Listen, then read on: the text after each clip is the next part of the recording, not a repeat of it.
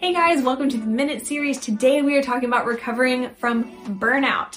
If you are a business owner at any point in 2020, you probably experienced a good bit of burnout, especially in 2021. So here's a couple of signs that you are burnt out and a couple tips to overcome it. So first, you're not excited about your business. You're tired all the time. You just want to sleep. You're not motivated to get hard tasks done. Things are falling through the cracks. You don't have the energy you used to have or the excitement in your business, and that's okay. These are all signs of burnout. Here's how to help.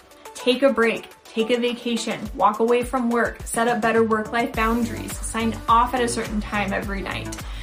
Don't work one whole day of the week. Take a Sabbath, relax, do something you enjoy every single day, get outside, move your body, spend time with your family, or just do something you enjoy. It doesn't have to take a lot of time, just 10 minutes here and there. Have a slow start to the morning, drink some coffee, just relax, do something to take care of yourself every day, even for a short amount of time. And over time, you'll start to get your spark back.